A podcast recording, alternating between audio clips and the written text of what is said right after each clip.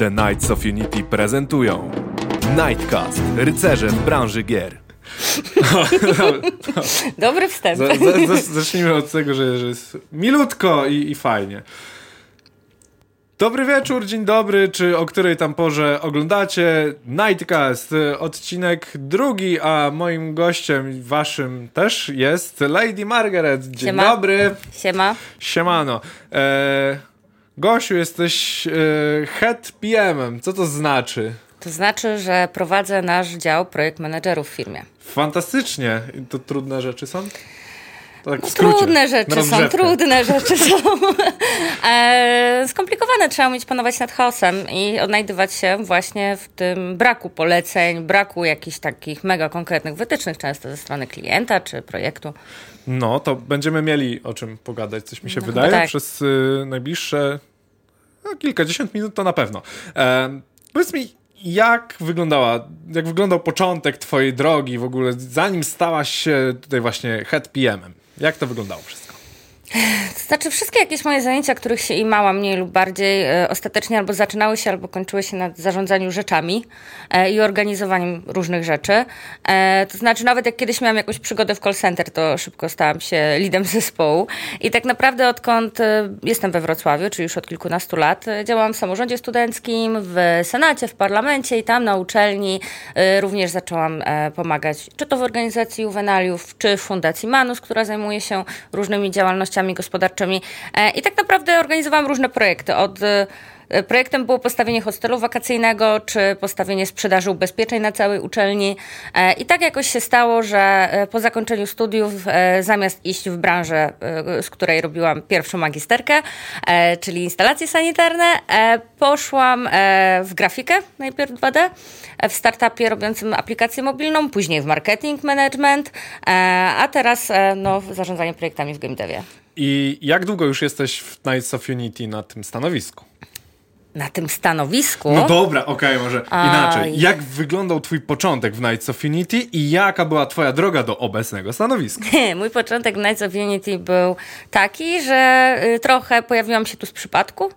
E, mianowicie, no, znałam kogoś, kto w Knightsach pracuje, a właściwie jest współzałożycielem i stało się tak, że zwolniło się bardzo nagle stanowisko na projekt menedżera i po prostu dostałam od niego ofertę, więc przyszłam normalnie na rozmowę rekrutacyjną, tak jak każdy. E, bardzo szybko z dnia na dzień podjęłam decyzję o, o e, zakończeniu współpracy z poprzednią firmą, dosłownie z dnia na dzień, ponieważ to był ostatni dzień miesiąca i wysyłam kurierem rowerowym wypowiedzenia.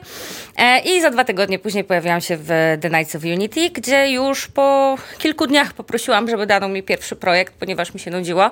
E, I jakoś tak bardzo szybciutko stałam się samodzielna.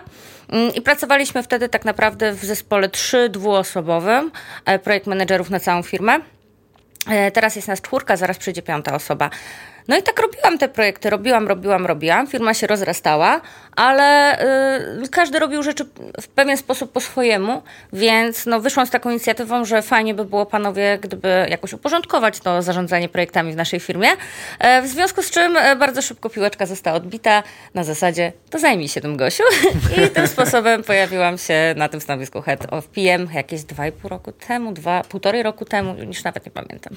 Okej. e, I powiedz mi tak, bo zasadniczo przed Knights of Unity nie zajmowałaś się stricte managementem. e, Managementem w IT nie. W IT, właśnie, Mhm. właśnie o to chodzi. E, Ale ogólnie managementem szeroko pojętym już bardziej. Tak. Jak porównasz e, właśnie ten management gdzieś indziej z managementem w game devie? Mhm. To znaczy, no ja się zajmowałam różnymi naprawdę rzeczami. Od finansów, przez marketing, przez właśnie działalności gospodarcze, przez bycie wicedyrektorem NGO, który prowadził też działalności gospodarcze i normalnie miał osobowość gospodarczą, więc e, tak naprawdę w każdym z tych miejsc to wygląda zupełnie inaczej. E, natomiast jeżeli chodzi o takie zwykłe IT, no to oprócz tego, że no miałam styczność e, w tym e, startupie, no to sama takich projektów nie prowadziłam. Natomiast zatrudniam projekt menedżerów stricte z IT i pokrewnych dziedzin, którzy nie mieli nic wspólnego wspólnego wcześniej z game devem.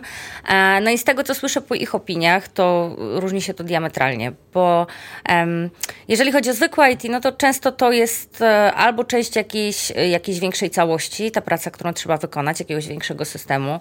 E, często to są jakieś czy strony internetowe, które są kreatywne, ale też systemy dla banków i tak dalej. A u nas w game devie trzeba spiąć ze sobą bardzo wiele dziedzin.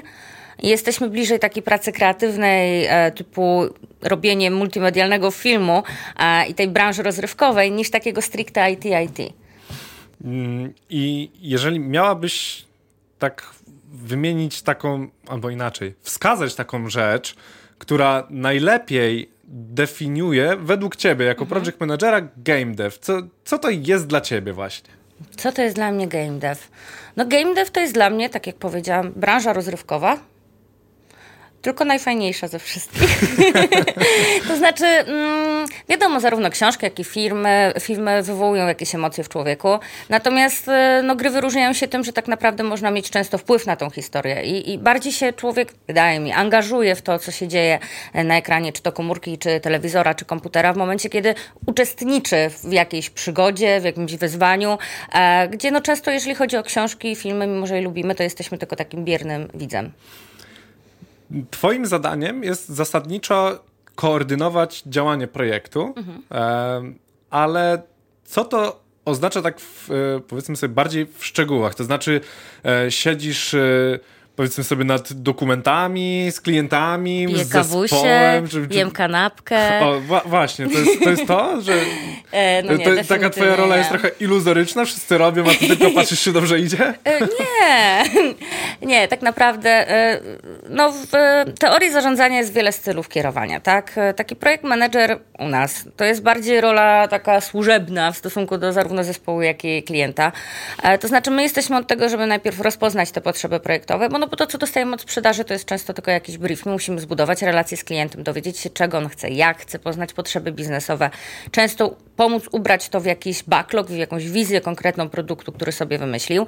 E, zadbać o komunikację pomiędzy wszystkimi działami i klientem. Zadbać o to, żeby każdy wiedział, co, jak i na kiedy ma zrobić co nie jest oczywiste. I do tego jeszcze, żeby te wszystkie osoby posiadały identyczną wiedzę, e, czyli robiły rzeczy tak, żeby ze sobą je można było później spiąć w odpowiednich terminach, bo kiedy graficy pracują na zupełnie innym workflow niż informatycy, niż, niż programiści, e, no to oni muszą się w konkretnych miejscach spotykać i jednak tą grę spinać w całość. Nie da się jej zrobić niezależnie i nagle potem wszystkiego wrzucić do kociołka. E, no to jeszcze trzeba zgrać z milestonami, terminami, prezentacji, inwestorami, budżetem, który jest często narzucony, śledzić stale stale ten postęp e, projektu, zarządzać zmianą, która jest bardzo często w takich kreatywnych produktach. Więc no tej roboty jest naprawdę, naprawdę y, dużo. I jesteśmy też taką tarczą, która trochę broni nasz zespół, który ma pracować od y, różnych zewnętrznych czynników. Czy to właśnie jest y, stres związany z jakimś ograniczającym się budżetem, gdzie my negocjujemy, czy z jakimiś pomysłami, czy to, nie wiem, designera, czy klienta, które no w tym momencie po prostu mogą zaburzyć ich pracę, zestresować, bierzemy udział w spotkaniach, no po prostu staramy się ich reprezentować, żeby mogli skupić się na tym, co umieją i lubią najbardziej robić. Czyli można powiedzieć, że zasadniczo jesteś takim zespołowym psychologiem trochę, że trochę jeżeli, jeżeli, mamy problem, to idziemy do cioci Gosi. Tak mniej więcej to wygląda, tak. Mhm. E, a jak wygląda twoimi oczami właśnie cały proces y, stworzenia gry. E, to znaczy się, wiesz, no, nie zawsze jest tak, że nie wiem, no, gra jest tworzona w studiu, czasami jest tak, że projekt przychodzi gdzieś z zewnątrz. E, jaka jest Twoja rola od samego początku istnienia projektu? To zależy, tak jak powiedziałeś, w którym momencie dostajemy projekt tak naprawdę. Bo od naszych klientów e, dostajemy projekty na różnych etapach. Czasem to są projekty, które są tylko konceptem, a czasem to jest do połowy zrobiona rzecz, która na przykład została no, niezbyt porządnie wykonana przez poprzedni zespół, z czego wynikło rozwiązanie tej współpracy i my musimy tam zrobić porządek, więc e, tak naprawdę moim pierwszym krokiem to jest rozpoznanie tego, co trzeba tak naprawdę zrobić, nie tylko to, co się wydaje, że trzeba zrobić, tak? Czy to jest przepisanie gry na nowo, czy code review, czy mm, jakiś e, refactoring, czy po prostu redesign, pivot, no i tak naprawdę no ja muszę tą pracę zaplanować. I staram się skupiać e, nie na tej części kreatywnej, która jest fajna dla wielu osób, tylko właśnie takiej części bardziej e, pragmatycznej, takiej do rzeczy, e, czyli właśnie co, na kiedy i jak. Natomiast pozostawiam to, tą część kreatywną i wymyślanie nowych rzeczy od strony tej, którą user widzi, już osobom takim jak designerzy czy art. Jedyną decyzją kreatywną, jaką podjęłam chyba od kilku lat, to jest to, że uparłam się, że w jednej z gier, którą produkujemy, ma być cebula, bo jesteśmy Polakami. To słuszna decyzja i, i bardzo dobry pomysł. 2D e, czy 3D cebula? 3D. Pięknie, to znaczy, że jeszcze można ją zanimować. W sensie w jakiś taki bardziejszy sposób. Fantastycznie. musimy o tym któregoś pięknego dnia porozmawiać. E, co sprawia ci największą trudność w pracy jako project manager? Trudność. E Największą trudnością są sprzeczne informacje dopływające z różnych źródeł, to znaczy kiedy na przykład klient przychodzący do projektu, czy nie wiem, gamefather, czy jakaś osoba, która po prostu ten projekt nam w jakiś tam sposób zleca zespołowi produkcyjnemu, ma albo oczekiwania, albo mm, wyobrażenia, które są niemożliwe do zrealizowania. Obecnie jestem w trakcie takiej przeprawy, gdzie trzeci raz e, iterujemy po prostu jakiś sposób e, techniczny wdrożenia budynków do gry, um, który po prostu no, nie jest akceptowany, tak? I to jest, e, to jest najgorszy ten element negocjacji, kiedy z jednej strony masz swój zespół, który, któremu ufasz, który wie, że jest profesjonalny, który wie, że się e, skonsultował z różnymi osobami, że ma rację, no i tą stronę biznesową, która z różnych powodów mówi nie i trzeba te obie strony jakoś y, pogodzić tak jeszcze, żeby wszyscy byli zadowoleni. Czy to zawsze wygląda tak samo? W sensie, że te problemy zawsze wychodzą? Czy to jest raczej taka powiedzmy sobie bardziej sporadyczna rzecz. Zawsze wychodzą jakieś problemy w projektach, jakieś trudności, bo gdyby nie wychodziły, to by niepotrzebny był projekt manager i żaden, żaden, e, żadna osoba zarządzająca czymkolwiek, tak? E, są projekty, bardzo rzadko, które idą tak od A do, do B C, D, E, F i aż do Z, jednakże e, no nie ma tych projektów za dużo. No nie bez powodu odchodzi się od waterfalla, czyli od planowania zadań krok po kroku w określonym czasie, gdzie możesz sobie wszystko ładnie na bloczkach rozrysować, a jest modny ten agile, czy praca na sprintach e, w, w Scrumie, bo przecież cały czas coś się zmienia, cały czas coś trzeba naprawiać, e, dopilnować i, i, połączyć. No właśnie, jak wyglądają te stosowane metodologie? Co jest y, według Ciebie najlepszym rozwiązaniem, a może nie ma najlepszego rozwiązania i trzeba kombinować? Trzeba kombinować, ale z głową.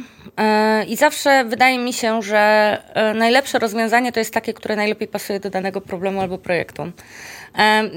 Nie jestem zwolenniczką fanatyzowania, czy to skrama, czy, czy, czy zapatrzenia się w jakąś inną metodologię i po prostu, no nie wiem, nie znam osoby, która by według Prince'a zrobiła kiedykolwiek projekt w game devie, chociaż może ktoś taki jest. E, natomiast to szycie i to dopasowywanie e, metodologii do danego projektu czy firmy wymaga tego, żeby znać te wszystkie inne metodyki i mądrze z nich korzystać i wybierać to, co jest w tym momencie najlepsze i ze sobą e, jest w stanie się zgrać. No bo robienie tego na zasadzie właśnie wymyślanie z powietrza lub odkrywanie koła na nowo bez tej wiedzy teoretycznej i tego doświadczenia, no to to jest po prostu ignorancja, tak? E, więc mądre korzystanie z różnych metodologii. My akurat mamy jakąś opracowaną swoją pośrodku w okolicach E, Scrambana powiedzmy, tak bym najbardziej to zbliżyła, gdzie pracujemy na dość luźnych sprintach, wykorzystując część tej tradycji skramowej i tych wszystkich ceremonii, a część nie, e, pozwalając sobie na trochę większe rozluźnienie, ale też pilnując się jakichś określonych etapów, które sobie uzgodniliśmy, mamy opisane i wprowadziliśmy własną taką procedurę, proces, tradycję, jak to lubią mówić nasi chłopcy z firmy. E, no właśnie, jak, mm, jakie takie stałe elementy e, właśnie tradycji, jak to, jak to mówisz, e, muszą się znaleźć, żeby projekt był dobrze prowadzony i żeby każdy wiedział, co tak naprawdę powinien w nim robić. Mhm. Um, niezależnie od tego tak naprawdę, w którym momencie gry w, wchodzimy do produkcji, najczęściej no, jest to sam początek. Najważniejsza jest ta preprodukcja, czy faza planowania. E, na samym początku. Wejście i zaczęcie robienia czegoś, zbudowanie backlogu na podstawie swoich wyobrażeń tego, co trzeba zrobić, e, no to raczej nie będzie to, raczej to wyjdzie za kilka miesięcy lub kilka tygodni i okaże się, że mam problemy. Ta preprodukcja czy faza planowania pozwala nam dogłębnie zapoznać się z projektem, zrobić code review, przeanalizować braki, nawet w projekcie, który już do nas przyszedł. Albo po prostu, jeżeli jest to projekt robiony od samych podstaw, rozrysowanie korlupa, y, jakiegoś takiego ogólnego schematu tego, co ma się dziać w projekcie, przygotowanie wizji artystycznej, porządne zastanowienie się nad tym, co i jak trzeba zrobić, jakiego zespołu potrzebujemy. Więc taka faza może trwać od dwóch tygodni do trzech miesięcy do pół roku. E, ale jeżeli przeprowadzimy ją dobrze, to możemy siąść i z takim pełnym poczuciem rozumiem, co się dzieje, przemyśleć to, co rzeczywiście trzeba zrobić i jak. A wtedy już jest dużo łatwiej, bo projekt manager, mając te backlogi, e, robiąc spotkania z poszczególnymi e, lidami zespołów, jeżeli mamy mniejsze zespoły w projekcie, czy to artystów 3D, czy animatorów i tak dalej, jest w stanie uzgadniać ten backlog i ten plan tak, żeby, y, żeby to wszystko się po prostu spinało pomiędzy zespołami i nie wynikały żadne nieporozumienia później, że jedna osoba zrobiła coś, czego się nie da zaimplementować potem rzeczywiście w grze. No właśnie, w IT wydaje mi się, że w niektórych e, firmach game devowych e, panuje takie przekonanie, e, że tych spotkań zasadniczo, które się odbywają, no jest mimo wszystko za dużo i mogłyby się one stać jakimś mailem, w którym mhm. byłaby skondensowana cała, cała wiedza, powiedzmy, która jest potrzebna w danym momencie. Jakie jest Twoje zdanie na ten temat? Czy maile mogłyby zastąpić taką komunikację werbalną? Ile tej komunikacji werbalnej powinno być?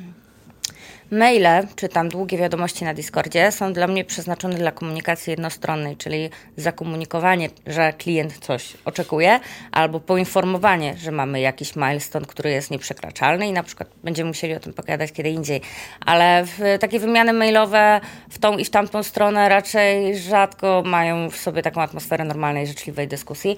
I ja jestem zdania, że wysłanie maila, następnie powiedzenie omówimy to za dwie godziny, przeczytajcie sobie najpierw wszystkie fakty, jest najbardziej bardziej efektywne, bo ludzie po prostu wiedzą, o czym będziemy rozmawiać, przygotowują się i na szybko załatwiamy sprawę, zamiast się rozpisywać, oczekiwać na odpowiedzi itd., tak itd. Tak ja liczyłam jakiś czas temu, e, ile zajęłoby nam, e, gdybyśmy pracowali w czystym skramie e, i mi chyba wyszła różnica naszej efektywności, czyli rzeczywistego czasu, jaki byśmy spędzali na pisaniu kodu czy, czy tworzeniu modeli na, na, na poziomie 20% różnicy pomiędzy tymi rzeczami. Ilość spotkań jest zależna od wielkości projektu, od ilości podzespołów, które w nim e, występują tak naprawdę, tak? Wiadomo, że najlepiej jest ludzi nie angażować w rzeczy, w których po prostu no, nie muszą brać udziału, żeby mogli się skupić na pracy. Największy projekt, z jakim do tej pory miałaś do czynienia, ile to było ludzi? Kurczę, mm, wydaje mi się, że dwadzieścia parę na tą chwilę. To był projekt kliencki, o którym nie mogę za wiele powiedzieć, ale wydaje mi się, że dwadzieścia parę, gdzie było, e, chociaż mogło być ich więcej, na różnych etapach po prostu te osoby się pojawiały, znikały, pojawił się ktoś inny, ponieważ e, no, była jakaś tam wymiana zadań, które trzeba zrobić.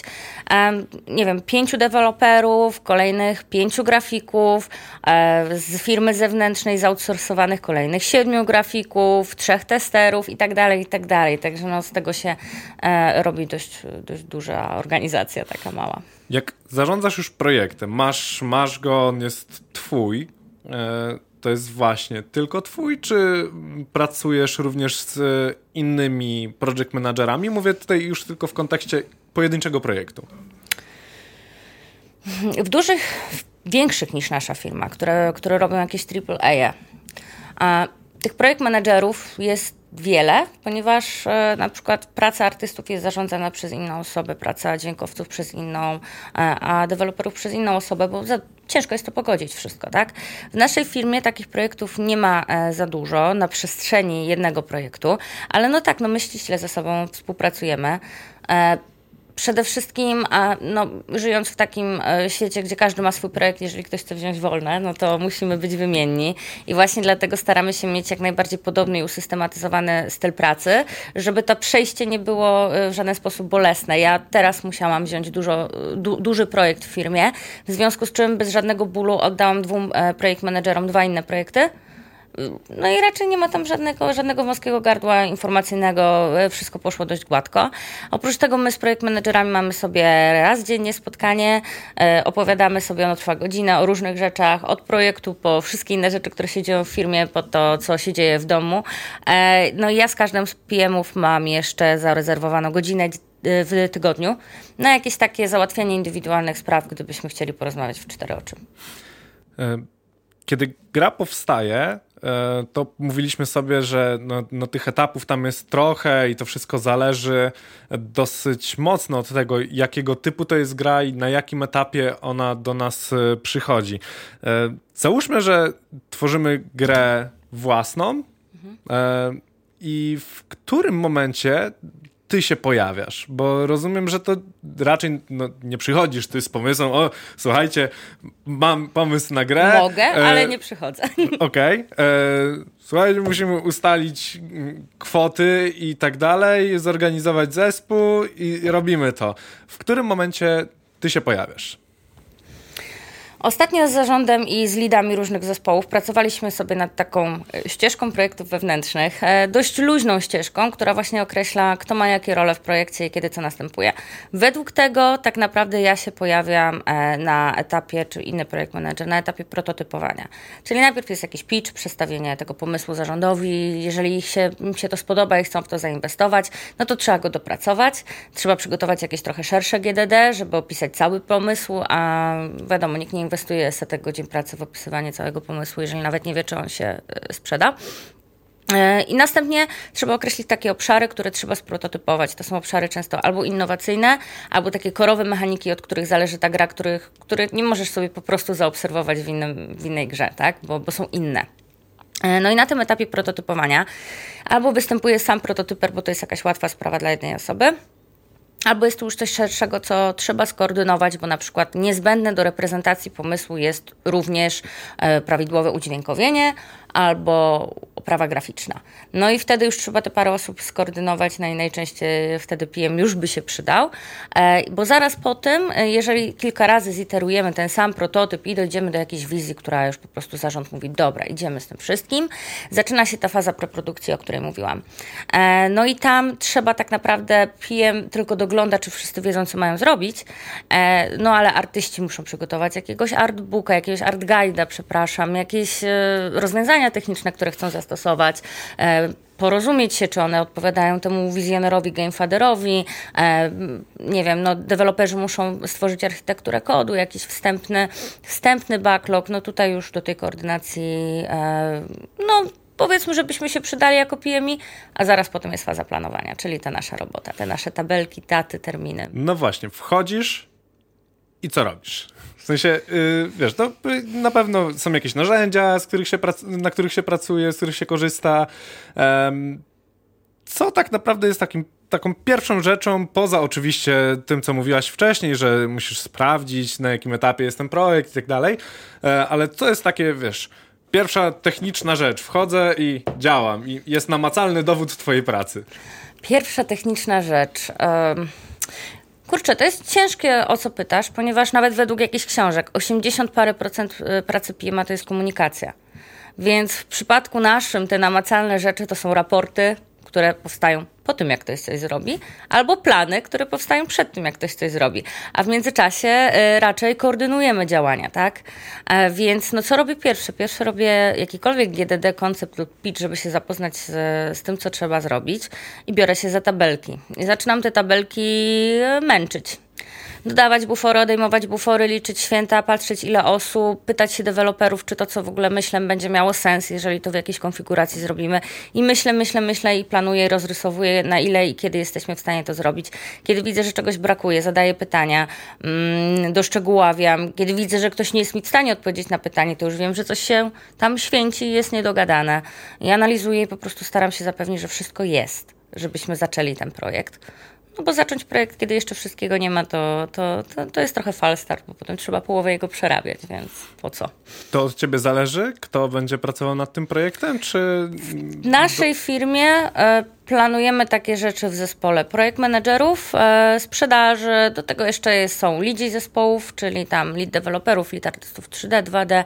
E, zapraszamy Adama z zarządu, zapraszamy Filipa, robimy sobie takie spotkanie raz e, w tygodniu i po prostu teraz mamy narzędzie, z którego będziemy odchodzić, będziemy zmieniać na nowe, tam sobie rozrysowujemy na kalendarzu po prostu na takim prawie wykresie Ganta, kto co kiedy będzie robił, kiedy będzie kończył, przechodził, zmieniał.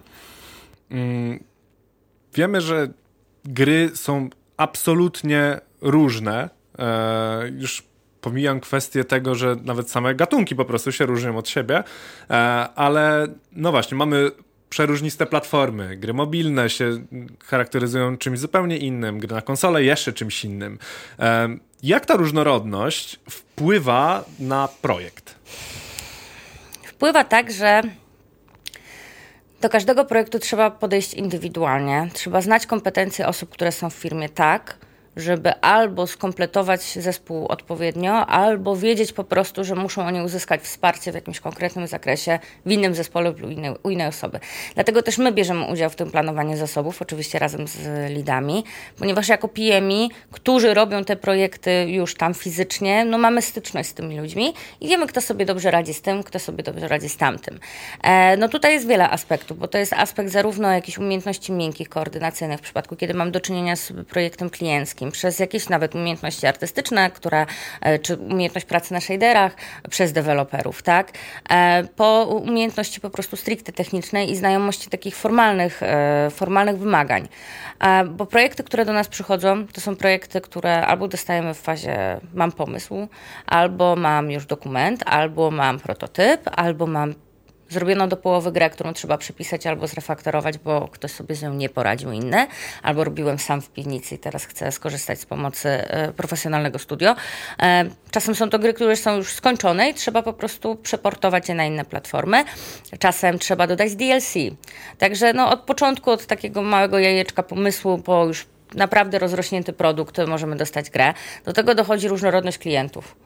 Mamy do czynienia z ludźmi, którzy po prostu całe życie chcieli zrobić grę, pracują sobie gdzieś indziej, uzbierali sobie pieniążki y, i mówią, że no, to jest ten moment, ja zainwestuję i zrobię grę swoich marzeń, bo tak sobie wymyśliłem. Mm, przez jakieś na przykład firmy, które w ogóle nie mają nic wspólnego z game devem, ale bardzo chcą zgrywalizować jakiś swój produkt. E, I co? Po jakichś takich klientów, starych wyjadaczy AAA-ów, którzy robili Wiedźmina wcześniej i dokładnie wiedzą, czego chcą. No i różne platformy, tak jak powiedziałeś. Tak, od mobilek przez VR, konsole, aż po jakieś e, prototypy, które dostajemy w kartonie, e, wysłane do nas z drugiego końca świata. Co jest takim twoim ulubionym typem projektu? W sensie, na, na którym etapie, od którego etapu może lubisz sobie zaczynać taki projekt? Czy to jest ten etap tego wstępnego planowania przy absolutnym zerze, czy jak już projekt praktycznie przychodzi, trzeba go tylko przeportować? mm, ja najbardziej lubię osobiście, bo to jest myślę, że zależne od człowieka. E, projekt już po etapie preprodukcji. Mhm. Znaczy nawet jeżeli w naszej firmie wchodzi etap reprodukcji, to lubię jak on się skończy i mogę zacząć planować. Tak, lubię to mięsko, lubię sobie spojrzeć na te tabelki, na te cyfry i móc coś rozplanować. Ta wcześniejsza faza kreatywna najzwyczajniej w świecie po prostu ja się w to nie angażuję. E, no a pojawia się bardzo wiele pytań, bardzo wiele zagadek, bardzo dużo trzeba myśleć, dużo rozwiązywać, dużo się komunikować. Więc jest to po prostu bardzo, bardzo dużo pracy takiej takiej ludzkiej, tak? Z, z ludźmi, z klientem, z, z, różnymi stronami. Więc ja osobiście lubię ten moment od fazy planowania przez już produkcję, ale podejrzewam, że każdy lubi co innego. I lubię też zamykać projekty, jak już są skończone. To też jest bardzo fajne. Mm, a powiedz mi, jak, jak już pracujesz sobie z zespołem, projekt się toczy, ok. E, masz jakieś takie swoje ulubione flow dzienne, powiedzmy, w projekcie? Miałabym flow dzienne, gdybym nie miała pięciu projektów jednocześnie. Mam flow tygodniowe. Okej, okay, no to pomówmy o flow tygodniowym w takim razie. Flow tygodniowy jest taki, że spotykamy się w najlepiej poniedziałek albo jak najwcześniej we wtorek, jeżeli dnia nie starcza w poniedziałek. A, no i zastanawiamy się, co by tutaj trzeba było porobić, tak? Jak pracujemy na e, sprintach, no to zastanawiamy się, co będziemy robić przez następne dwa tygodnie. Wybieramy sobie taski z backlogu, przypisujemy sobie, zastanawiamy się, czy na pewno mamy wszystko, żeby te taski zrobić, czy trzeba jeszcze kogoś o coś poprosić, dopytać. E, no i spotykam się tak z każdym projektem i z każdym podzespołem w tym projekcie, mm, a na końcu gdzieś tam w ten poniedziałek czy wtorek jeszcze z każdym z lidów tego podzespołu, żeby synchronizować zegarki, tak? Każdy ma już swoją działkę, no to teraz robimy. Następnie spotykamy się gdzieś w okolicach środy, spotykamy się w okolicach piątku, żeby podsumować tydzień i od poniedziałku znowu to samo, no chyba, że co drugi tydzień, jeżeli to jest, e, jeżeli to jest praca na sprintach, a w międzyczasie tak zwanym, e, no jest to ciągłe przypływ informacji, spotkania z klientami w te wtorki, środy, poniedziałki i tak dalej, po południu, wieczorami różnych strefach czasowych, sprawozdawanie tego, co robimy, zadawanie pytań, jeżeli czegoś potrzebujemy, e, rozwiązywanie problemów od mm, mam popsuty komputer, po e, nie mam bladego pojęcia, jak pracować w tej technologii, pomóż. Także. Mm, I jak rozumiem, e, ty jesteś osobą, powiedzmy tutaj, najbardziej y, odpowiedzialną. nie, tylko, nie tylko powiedzmy sobie za projekt, ale i też no po prostu pracę innych PM-ów. Mhm. Powiedz mi, jak to wygląda w takiej codziennej, codziennej rzeczywistości? Bardzo mocno zaglądasz w inne projekty, czy to jest tak, że no bo wiem, że się statusujesz oczywiście mhm. z, z innymi project managerami, ale właśnie zaglądasz im trochę w kompetencje, czy tak, y, czy, czy pozwalasz im na, na pełną swobodę i po prostu ustalacie tylko wspólną wizję? To znaczy, z obecnie pracującymi ludźmi, nie wiem, co będzie w przyszłości, wiem, że jesteśmy na tej samej stronie z wieloma rzeczami. I e, oni wiedzą, kiedy jest ten moment eskalacji, czyli kiedy coś już wykracza poza rozwiązywanie problemu ich własnymi rękami, i idą do mnie, tak? I oni wiedzą, że jeżeli będzie trzeba, to ja rozwiążę ten problem z nimi lub wyeskaluję go wyżej i pójdę gdzieś do admina zarządu lub sprzedaży rozwiązywać jakiś problem. Więc ja im ufam, bo też mam podstawy ku temu, żeby, właśnie nie mam podstaw, żeby im nie ufać. E, natomiast z takiego zaglądania, no to cóż, ja mam notatki codziennie i codziennie pytam, a tam wczoraj mówiłeś, że ktoś nie wiedział, rozwiązaliście ten problem. E, no i lubię sobie przeglądać cudze e, kanały Discordowe, bo tam się zawsze dzieją ciekawe rzeczy. No właśnie, masz taką trochę swoją małą vendetę na Discordzie, w sensie z jednej strony ym, fajnie, fajnie sobie poprzeglądać i, i, jesteś na każdym kanale, a z drugiej strony jest takie wbijanie szpili, e, spokój tam na tych kanałach, bo mam cały czas dużo powiadomień. No to jak to w końcu jest? Ja, lubię czy nie lubię? Ja się nie kłócę o powiadomienia. Po prostu lubię wrzucić śmiesznego mema. Wiecie, musicie wiedzieć, że ja patrzę. Jeżeli zapytasz admina, kto ma najwięcej wiadomości na całym naszym serwerze Discordowym, to mam ja. I chyba druga osoba, która jest za mną, ma o połowę mniej, także mam chyba kilkadziesiąt tysięcy już. E, nieodczytanych.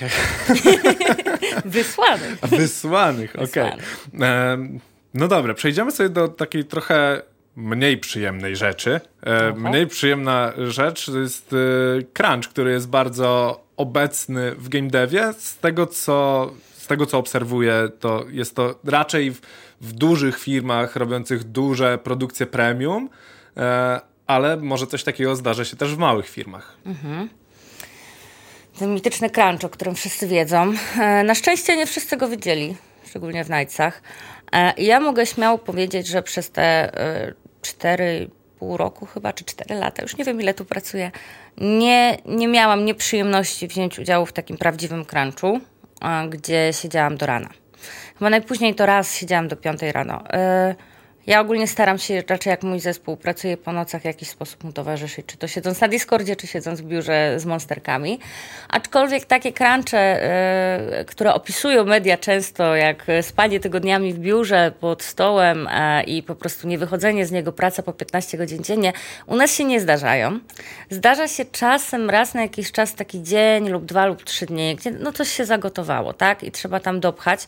To jest raczej praca po prostu do późna w nocy, przespanie się, praca dalej, ale, ale nic, co by według mnie wykraczało poza standard jakiejkolwiek innej firmie, gdzie w Twoich zadaniach coś się posypało i po prostu zarywasz nockę, żeby nadgonić. Um, więc no, wydaje mi się, że raczej my nie mamy z tym problemu, ale rozumiem, dlaczego w innych firmach mogą być te problemy. Wydaje mi się też, że mm, ta część negocjacyjna, którą my przeprowadzamy z klientami, czyli kiedy widzimy, że coś jest gęsto y, zaplanowane, że się nie wyrobimy, Staramy się być transparentni, to jest jedna z tych naszych wartości i po prostu otwarcie rozmawiamy z klientem, że może zaplanujmy to inaczej, może zrezygnujmy w tym terminie z jakiejś funkcjonalności, my ją dowieziemy później, bo nie chcemy robić tego kosztem ludźmi, ludzi, e, no bo projektów jest wiele, i firm zewnętrznych, które przyjdą do nas jest wiele, ale no naszych, naszych deweloperów mamy jakich mamy i nie chcemy ich stracić. Mm, masz pod sobą trochę ludzi. To są osoby, które sama rekrutowałaś, czy one też były, e, czy może ktoś był jeszcze przed tobą i jak to, jak to wygląda na tym etapie rekrutacji, powiedzmy, e, bo to, że to są twoi zaufani ludzie, to już to wiemy, ale właśnie, oni wszyscy przeszli najpierw selekcję y, Lady Margaret, czy tak, y, czy, czy raczej y, nie muszą, może tak? Muszą, muszą. Nie lubię sformułowania, że oni są pode mną, oni są obok mnie. Okej. Okay, w moim serduszku i w moim pokoju. To nawet lepiej. Tak. Także jesteśmy sobie razem, jedziemy na tym samym wózku. E, ja jestem od tego, żeby ich wspierać, pomagać i żeby im się pracowało jak najlepiej. Nie od tego, żeby się e, panoszyć i staram się to robić jak najmniej, ale czasem robię. Czy wchodzisz wierze. w zdanie, jak ja teraz tobie na przykład, czasem nie dasz sobie dojść do słowa, ja znam takie sytuacje. Ale to, mm. to już tak wiesz, jak sobie rozmawiamy i sobie konwersujemy. Czasem e mówię hola, hola, co ty robisz? Zróbmy to inaczej może. Albo może, może lepiej będzie inaczej. Staram się pomagać, a nie tam e, rozkazywać, ale no cóż. Dobra, Natomiast, hola, hola, wracamy do... No. No. Natomiast e, jeżeli chodzi o, o rekrutację i o ten dobór, no wszystkie osoby, które mnie pracują, nie znałam ich wcześniej. Przeszli przez taką normalną rekrutację, którą sobie ja zaplanowałam. Ja zatrudniam tych ludzi. E, mam, mają rozmowy jakieś tam e, roczne o ewentualnych zmianach warunków, warunków umowy ze mną, więc no e, oprócz tego, że mam mamy przypisanego jednego członka e, ze, e, zarządu, żeby się nami opiekował, czyli Adama, w razie gdyby cokolwiek było nie tak, no to raczej ja z nimi bezpośrednio współpracuję. Pierwszy etap rekrutacji to jest selekcja wstępna przez nasz HR, no, odsiew takich najmniej, najbardziej oczywistych kandydatów, którzy po prostu nie będą pasować, na przykład ze względu na, na zupełnie inne doświadczenia albo jakieś inne, inne wariacje, brak umiejętności angielskiego na przykład, znajomości angielskiego. E, później ja przeglądam wszystkie CV. Jeżeli ktoś jest super już na CV, zapraszam od razu na spotkanie, ale często raczej wysyłam e, jeszcze takie pytania sprawdzające, żeby zobaczyć, jak ta osoba podchodzi do rozwiązywania takich najbardziej oczywistych problemów i czy to kliknie po prostu, czy mamy podobny sposób myślenia. No właśnie, jakie to są pytania, które Nie zadajesz? mogę powiedzieć, jakie to są pytania. Zaraz będę otwierać kolejną rekrutację. Nie mogę powiedzieć, jakie to są pytania. Słuchajcie, yy, jak chcecie się rekrutować na stanowisko project managera, to ciocia Gosia nie powie nic, póki nie wyślecie CV-ki. Także jak chcecie, to ślijcie CV. Yy, I wszyscy przechodzicie przez y, selekcję. Tak. Mhm. Yy, no dobra, skoro to jest owiane tajemnicą, to zapytam inaczej. jak już ktoś tutaj jest, mhm Mówiłaś, że to są często osoby, które przychodzą w ogóle spoza game devu. E, jak ty je wprowadzasz do, do tego świata, który jest, no bądź co bądź, mocno inny od jakiegokolwiek innego IT? Tak. No cóż, mm, dobrze, jeżeli to jest osoba, która w ogóle gra w gry albo grała w gry, bo przynajmniej tą warstwę, jakie mamy, e, rodzaje gier i platformy możemy sobie odpuścić, ale są też osoby, które w ogóle nie były graczami i, i, pracują u nas z powodzeniem i odnoszą sukcesy. Mam przygotowane swoje wdrożenie, jakieś kilkudziesięciostronicowe, napisane dawno temu, które co rekrutacji staram się aktualizować, a prosząc o feedback właśnie osoby, która została wdrożona za jego pomocą. E, no i tam opisuję wszystko, co mi kiedykolwiek przyszło do głowy, że może się przydać. Od tego, jakie mamy role w firmie, po to, jakich mamy właśnie rodzaje klientów. To, co opowiedziałam nam tutaj, o te wszystkie różne platformy, e, na co zwrócić uwagę przy konkretnych projektach. Przedstawiam całą ścieżkę od momentu, kiedy klient przychodzi, a właściwie kiedy mamy sygnał od sprzedaży, że może przyjść klient, aż do zamknięcia projektu i potem serwisu po tym projekcie. Jakie problemy eskalować, czego się można spodziewać, czego nie. To jest dość duży dokument, ale mm, przedstawiamy go sobie razem. On nie jest tylko do przeczytania, on jest omawiany sobie tam dwie, trzy godzinki, godzinkę dziennie przez kilka pierwszych e, dni. E, I wiem, że po prostu ta osoba zawsze będzie mogła sobie do niego na szybko wrócić, jeżeli będzie miała jakąkolwiek wątpliwość. Poza tym absolutna współpraca w zespole, nie, nie ma głupich pytań, w sensie nikt się na nikogo nie obrazi, ewentualnie się zaśmieje, ale jak najbardziej zawsze pomoże, e, nawet jeżeli to jest jakieś najprostsze pytanie. No i shadowowanie na początku przez pierwszy miesiąc, półtorej Tak naprawdę pierwszy projekt dostaje się gdzieś pod koniec drugiego miesiąca, może pod koniec trzeciego miesiąca. I to jest jakiś prosty projekt, który po prostu nie zagrozi y, naszej firmie, jeżeli nie wyjdzie, jeżeli coś by trzeba było ratować, no to po prostu nie może to być nie wiem, strategia na 5 lat rozpisana i ten projekt to jest pierwszy projekt PMA. Tak samo by to wyglądało, gdyby ktoś przyszedł już z game devu, czy raczej yy, wtedy musiałabyś na szybko przebudować cały swój plan wdrożenia i, mm. i po prostu spróbować yy, no też no, nakierować tę osobę bardziej po prostu na to, co się dzieje tutaj wewnątrz firmy, jak to tutaj wygląda. Yy, mając z tyłu głowy to, że ta osoba miała doświadczenie już w game devie. Mhm. Myślę, że z osobą z zewnątrz, chociaż no to jest tylko jakaś teoria moja, tak? która, która pracowała w game devie, a miałam takie osoby na rekrutacji w sumie, które no, nie pracują ze mną teraz, e, byłoby jeszcze prościej, bo tak naprawdę... Mm, te moje dokumenty, te jakieś moje wdrożenie opisuje sytuację, w jakiej my się znajdujemy obecnie w firmie i, i to, że ta osoba ma inne doświadczenia, tej sytuacji za bardzo nie zmieni.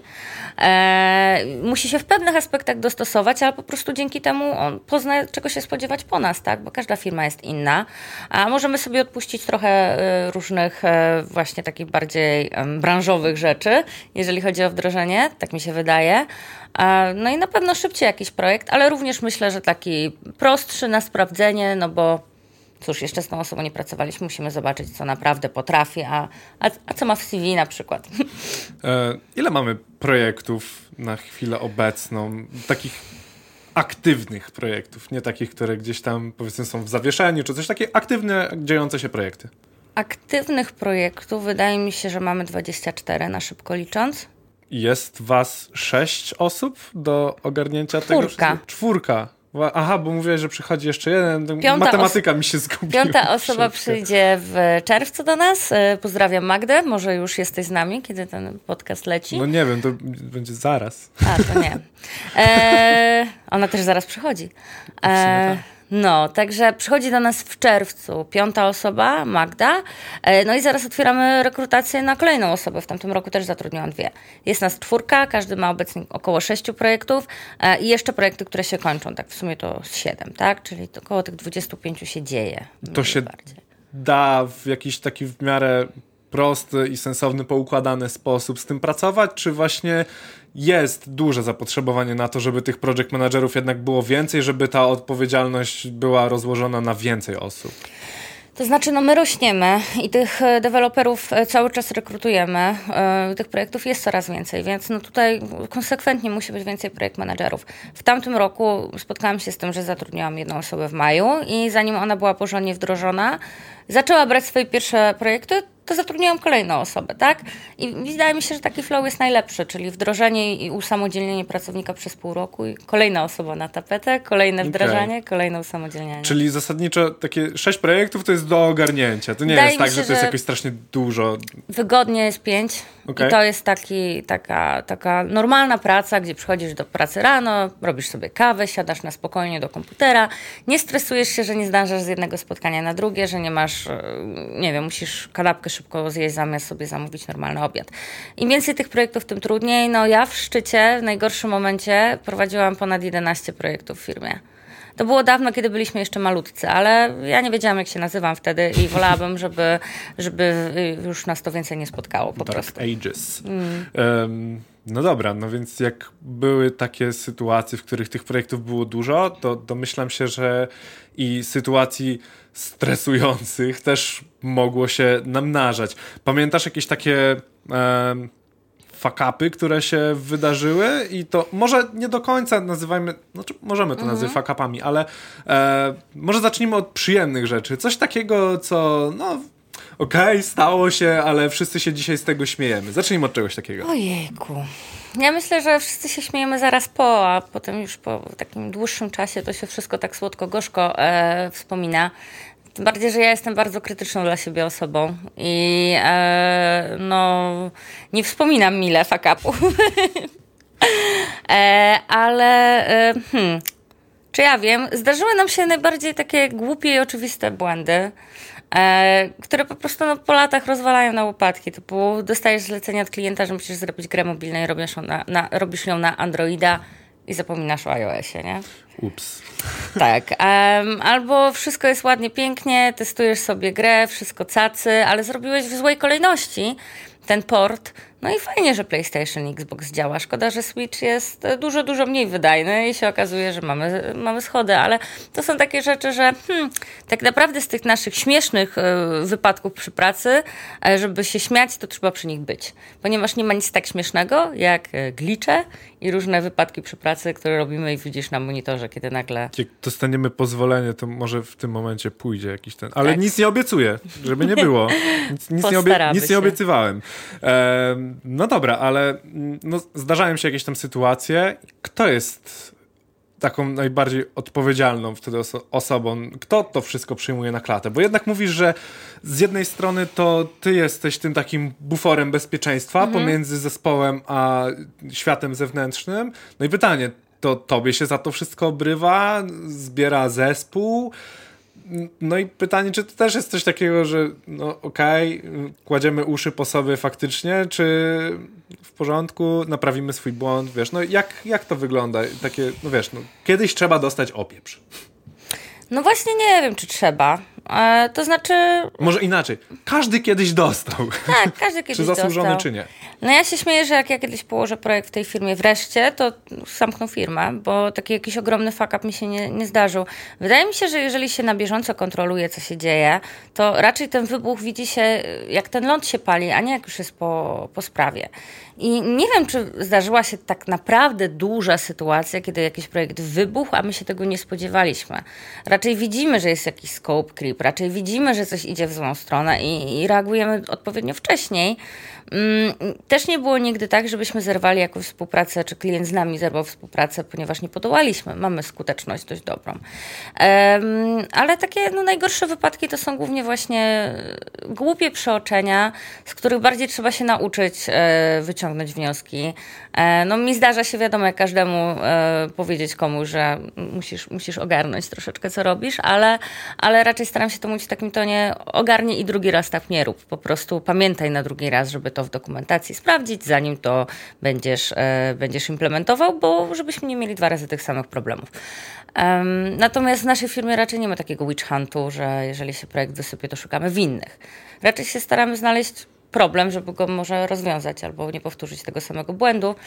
A widziałam przypadków, kiedy naprawdę ktoś jest, e, ktoś jest naprawdę, ponosi konsekwencje tego, co zrobił, bardzo mało i ta osoba naprawdę się musiała postarać o to. Brzmi trochę strasznie, w sensie lepiej się nie starać. lepiej się nie starać. To jest troszeczkę jak ze studiami na Politechnice. Musisz się postarać, żeby wylecieć. A to prawda. To, to, akurat, to akurat się zgadza. jakieś tam doświadczenie w tej kwestii mam. Nie wyleciałem, żeby, żeby nie było. I nawet jeśli, no, no ale znam osoby, które się starały no. i nadal y, wydaje mi się, że chyba mimo wszystko nadal widnieją jako studenci, może nie aktywni, ale... Tysiąca dziekanka. Tak, tak, no. coś, coś w tym rodzaju. Um, no dobra, ile masz projektów za sobą? Tutaj, znaczy nie mówię tak, wiesz, w życiu, bo podejrzewam, że tam jeszcze wcześniej, jak Myślę... pracowałaś jako grafik, no to tam no. coś jeszcze było, ale tutaj jako project manager, ile tego było? Nie jestem w stanie tego policzyć, kilkadziesiąt. Okej, okay. a wewnętrznych projektów firmowych? Bo podejrzewam, mm -hmm. że tego będzie mhm. mniej przy charakterze firmy. Tak, wewnętrznych projektów mniej, natomiast te projekty, które są wydane obecnie... Yy, wszystkie przeszły przez moje ręce, bardziej lub mniej. Okay. Do kosy dołączyłam w połowie, znaczy w momencie, kiedy mieliśmy ją portować na e, mobilne urządzenia, więc te mobilne e, wersje e, i GOG no, przeszły przez moje ręce jakoś tam. Toolzapy również dołączyłam w momencie, kiedy robiliśmy DLC, więc w połowie produkcji. No, obecnie robimy Defroadsy, w które okazało się, że również będę zaangażowana. Nasz mały projekcik, który kiedyś wyszedł, Little Racer, również byłam tam PM-em, więc pięciu rzeczy, nad którymi obecnie pracuję, które, nad którymi obecnie w ogóle pracowaliśmy w tej firmie tak naprawdę. E, w czterech gdzieś tam, gdzieś tam się pojawiłam. Mm, ulubiony projekt wewnętrzny? No mój to jest Toolzapy. Toolzapy. I odpowiada mi stylistyka i lubię couch lubię grać z kimś. E, no i też bardzo fajna atmosfera. Na postmortem się dowiedziałam, że wszystkim się podobało w sumie tym projekcie, więc e, to takie bardzo satysfakcjonujące. Byłem, bo był taki oficjalny w ogóle, e, w sensie publiczny postmortem e, tutaj we Wrocławiu. Ja sam osobiście biłem brawo i jeszcze zanim byłem w Nightsach, to bardzo mocno kibicowałem projektowi. W zasadzie od, od pierwszego jakiegoś tam hasła, ej słuchajcie, robimy taką grę, to, to cały czas gdzieś tam śledziłem sytuację i jak miałem w końcu szansę, to chyba było na, na, na czym? Na GD nie GDC. Jak się to nazywa? To takie ładne w Poznaniu. Na PGA. PGA, właśnie, tak, na PGA. Jak, już miałem szansę y, wziąć pada w mhm. łapkę i, i się tam poprzenosić sobie te mebelki, czy porzucać kolegami, to było super. Polecamy ogólnie. Jak nie graliście w Tulzapy, to y, zasadniczo już chyba na wszystkich mm, takich ogólnie dostępnych platformach. Na wszystkich platformach oprócz mobilnych. Oprócz mobilek, no właśnie. E, koniecznie, będziemy sprawdzać. E, Okej, okay, e, no to w co ogólnie grasz? Bo to, że toolzapy są jakby wewnętrznym super projektem i, i, lubisz e, tego typu rzeczy, e, ale tak poza tym prywatnie? Mhm. E, lubię gry w klimatach takich bardziej fantazy. Lubię gry, w których jest jakaś historia, w którą mogę się wczuć i postacie, które po prostu mi się podobają jako postacie.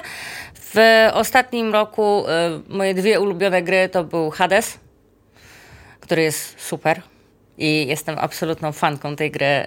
Y, już brałam poprzednie produkcje studia, żeby sobie pograć. I Outer Worlds, czyli taka strzelanka RPG. Nie wiem, jak to do końca określić y, w klimatach nie wiem, może trochę post-apo Gwiezdne Wojny. Okej, okay, no, nie, bez, bez, przez przypadek może, Star Wars jestem mega fanem.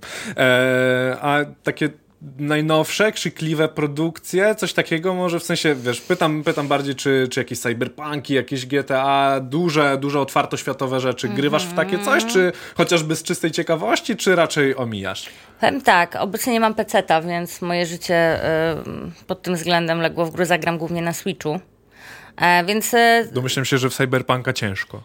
Ciężko, natomiast e, z Cyberpunkiem mam strategię poczekania na to, aż gra będzie bardziej stabilna po prostu, żeby sobie czerpać z niej przyjemność, a nie się frustrować z różnych powodów mogę mieć takie Pecetowo lęki. już mogę polecić. Przyszedłem i y, ten, w sensie, że, że, już jest, już jest, jest zdecydowanie moment... mniej frustracji niż było jeszcze w, w listopadzie. Po prostu chcę się, chcę się cieszyć tą grą, bo wiem, że może mi się właśnie bardzo podobać. Super. Um, no, e, z nowych nowinek, nie wiem, zapytaj mnie jakąś nowinkę w klimacie RPG.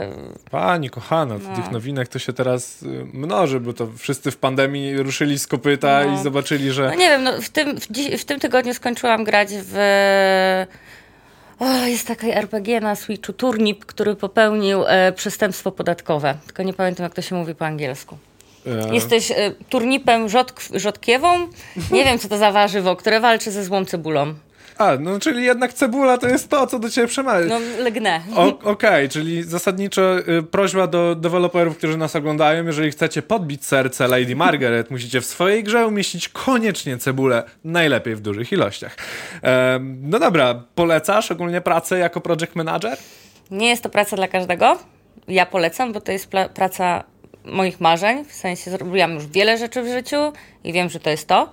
Natomiast spotkałam się z osobami, które również tak myślały i niestety okazało się, że nie do końca. E, ale jeżeli, na pewno warto spróbować, jeżeli ma się takie przeczucia, bo w momencie, kiedy się okazuje, że tak, dajesz sobie radę psychicznie, fizycznie, masz ku temu predyspozycję, no to zamykanie tych projektów i widzenie tej gry, która ma te napisy i tam swojego nazwiska jest bardzo, bardzo, bardzo miłe. Jeszcze milsze jest, kiedy zespół po prostu miło wspomina tą całą produkcję. Mm, to, co jest taką rzeczą, mm, która może trochę zniechęcić do tego, co może sprawić, że e, no jednak ktoś zdecyduje inaczej, że, że to, mhm. to nie jest zawód dla tej osoby. Mhm. Projekt manager, który przychodzi na przykład z jakiejś korporacji albo z innego większego tworu IT, um, może się zawieść w game devie tym, że y, nasza praca jest mm, w dużo mniej bezpiecznym i spokojnym środowisku. Może tak, może jest bezpiecznym środowisku, ale no jest chaos. Są zmiany, są różni klienci, tak jak mówiłam, każdy projekt jest inny i nie da się po prostu postępować według jakiegoś schematu. Trzeba cały czas się uczyć, trzeba cały czas zmieniać metodyki, trzeba cały czas mieć oczy dookoła głowy. E, no i jeżeli ktoś po prostu oczekuje przyjścia i rzeczywiście wypicia tej kawy, otworzenia sobie Excela, e, przeprowadzenia kilku spotkań, no to w game devie dozna szoku. Co najbardziej lubisz w swojej pracy? Co ci sprawia taką największą radochę? Co mi sprawia radochę? Hmm. Radochę sprawia mi pozytywny feedback ze strony graczy oraz publisherów. E, radochę sprawia mi, kiedy ktoś mi powie, jesteś nie wiem, naj, najlepiej pracuje mi się z tobą z jak, niż z jakimkolwiek innym PM-em wcześniej, tak? Albo y, tak super nam się robiło ten projekt y, i chcemy takich robić więcej. I wiesz, że brałeś w tym udział i że zapełniłeś ludziom jakieś tam warunki pracy i oni, oni po prostu się czują z tym dobrze i wtedy czujesz, że zrealizowałeś swoją rolę. Y, więc ogólnie mm, osiąganie swoich celów, czy to celem jest zamknięcie projektu, czy pomoc zespołowi, no mi sprawia satysfakcję osobiście, nie? A najmniej ulubiona rzecz? O kurczę, no jak są problemy jakieś, jak coś się psuje, no jaka jest najmniej ulubiona rzecz? No nie wiem, wiesz, no niektórzy na przykład będąc, yy, ja na przykład, mhm. jako programista, ja strasznie nie lubię spotkań. Ja wiem, że one są konieczne i one są potrzebne, ja widzę w nich cel, ale ja ich po prostu nie lubię. Mhm. Może też tak gdzieś masz, że nie wiem, nie lubisz yy, spotkań z kimś tam, albo denerwuje cię coś. No co jest takiego, co, co najbardziej w tobie po prostu budzi takie, o nie, znowu muszę to zrobić, ale jednak jednak należy do Twoich obowiązków. Mhm. Okej. Okay. E, najbardziej nie lubię sprawdzać godzin po moich deweloperach. Jeszcze ciebie nie było u nas w filmie, natomiast... Znaczy, e, na, na, razie to nawet nie jestem w żadnym projekcie, który, yy, który prowadzisz, więc no. nie sprawdzasz moich godzin. Chyba. Ale yy, mieliśmy bardzo, bardzo wiele, kilkanaście, kilkadziesiąt miesięcy ten problem, że logowanie godzin w jakiś tam sensowny sposób stwarzało ludziom niesamowity problem. I zdarzały się wszelakie kwiatki, a nasze godziny idą do klienta razem z worklogami, typu logowanie 5 godzin thinking about something no musisz to przeczytać, musisz to sprawdzić, musisz to zmienić, nie może to iść do klienta. Łamany angielski, logowanie nie w to, co się powinno. No ogólnie sprzątanie tego wszystkiego jest po prostu strasznie nudne, a jeszcze nudniejsze jest to, że musisz potem napisać do takiej osoby, po raz dwudziesty wytłumaczyć, że no nie w ten sposób, załatwić naokoło całą tą formalność. Na szczęście ostatnio jest lepiej, parę rzeczy zostało tam e, doprowadzonych do porządku i już jest trochę przyjemniej sprawdzać te godziny. Dziękuję Wam wszyscy, którzy logujecie poprawnie. Tu taki big hearty od, e, od cioci Gosi. Mm. no dobra, jak nowa osoba może zostać PM-em? W sensie to może być osoba totalnie bez doświadczenia w jakimkolwiek zarządzaniu, czy raczej wypadałoby, żeby to była koniecznie osoba po studiach albo po jakiejś innej firmie? E, czy taka osoba totalnie po prostu chce przyjść i chce zarządzać, to co musi umieć, żebyś w ogóle wzięła ją pod uwagę? Ja mm, biorąc CV do ręki, mam sobie taką tabeleczkę i w tej tabeleczce jest kilka kolumn. E, zarządzanie ogólnie, doświadczenie w skali od 0 do 10, zarządzanie w IT od 0 do 10, znajomość języka angielskiego i edukacja. I ta edukacja tam jest, ale ona ma bodajże wagę chyba 0,25 w mojej kalkulacji. E, fajnie, tak jak powiedziałam, żeby szyć pewne mm, nowe rozwiązania, trzeba mieć jakąś, y, jakąś znajomość tych tradycyjnych, tak? No bo inaczej, jeżeli tworzymy, no to tak jak mówię, no próbujemy nalać z niczego. Więc edukacja, czy to studia, czy to kursy, certyfikaty, tego jest bardzo dużo na rynku. No fajnie, jeżeli ta osoba rzeczywiście no, tą znajomość ma jakąś. E, to może być znajomość również z książek, ale warto ją mieć. Mm, zarządzanie i zarządzanie w IT mają podobną wagę u mnie. Mm, Fajnie, jeżeli chociaż przynajmniej te parę miesięcy gdzieś w tym IT ta osoba spędziła. Nie musi to być koniecznie wiesz, projekt management, nie?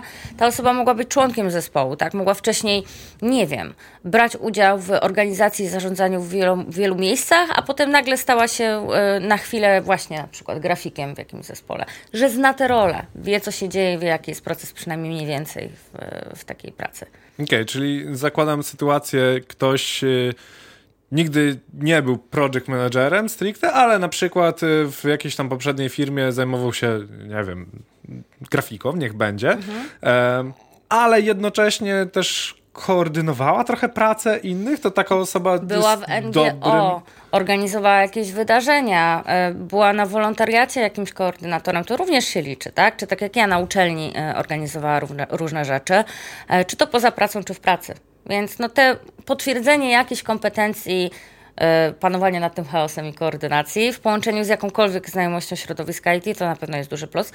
Ale e, spotykałam się też z osobami, które nie miały jednego lub drugiego. Jak najbardziej. Jeżeli miały interesujące CV, interesujący ten taki nagłówek opisujący swoją motywację, czy list motywacyjny mm, i po prostu rokowały, to się z nimi spotykałam. Tak? A takie 100% must have, że bez tego w ogóle nie, nie, nie przechodzisz dalej? Angielski. Niestety. E, bez Czemu znajomości. niestety?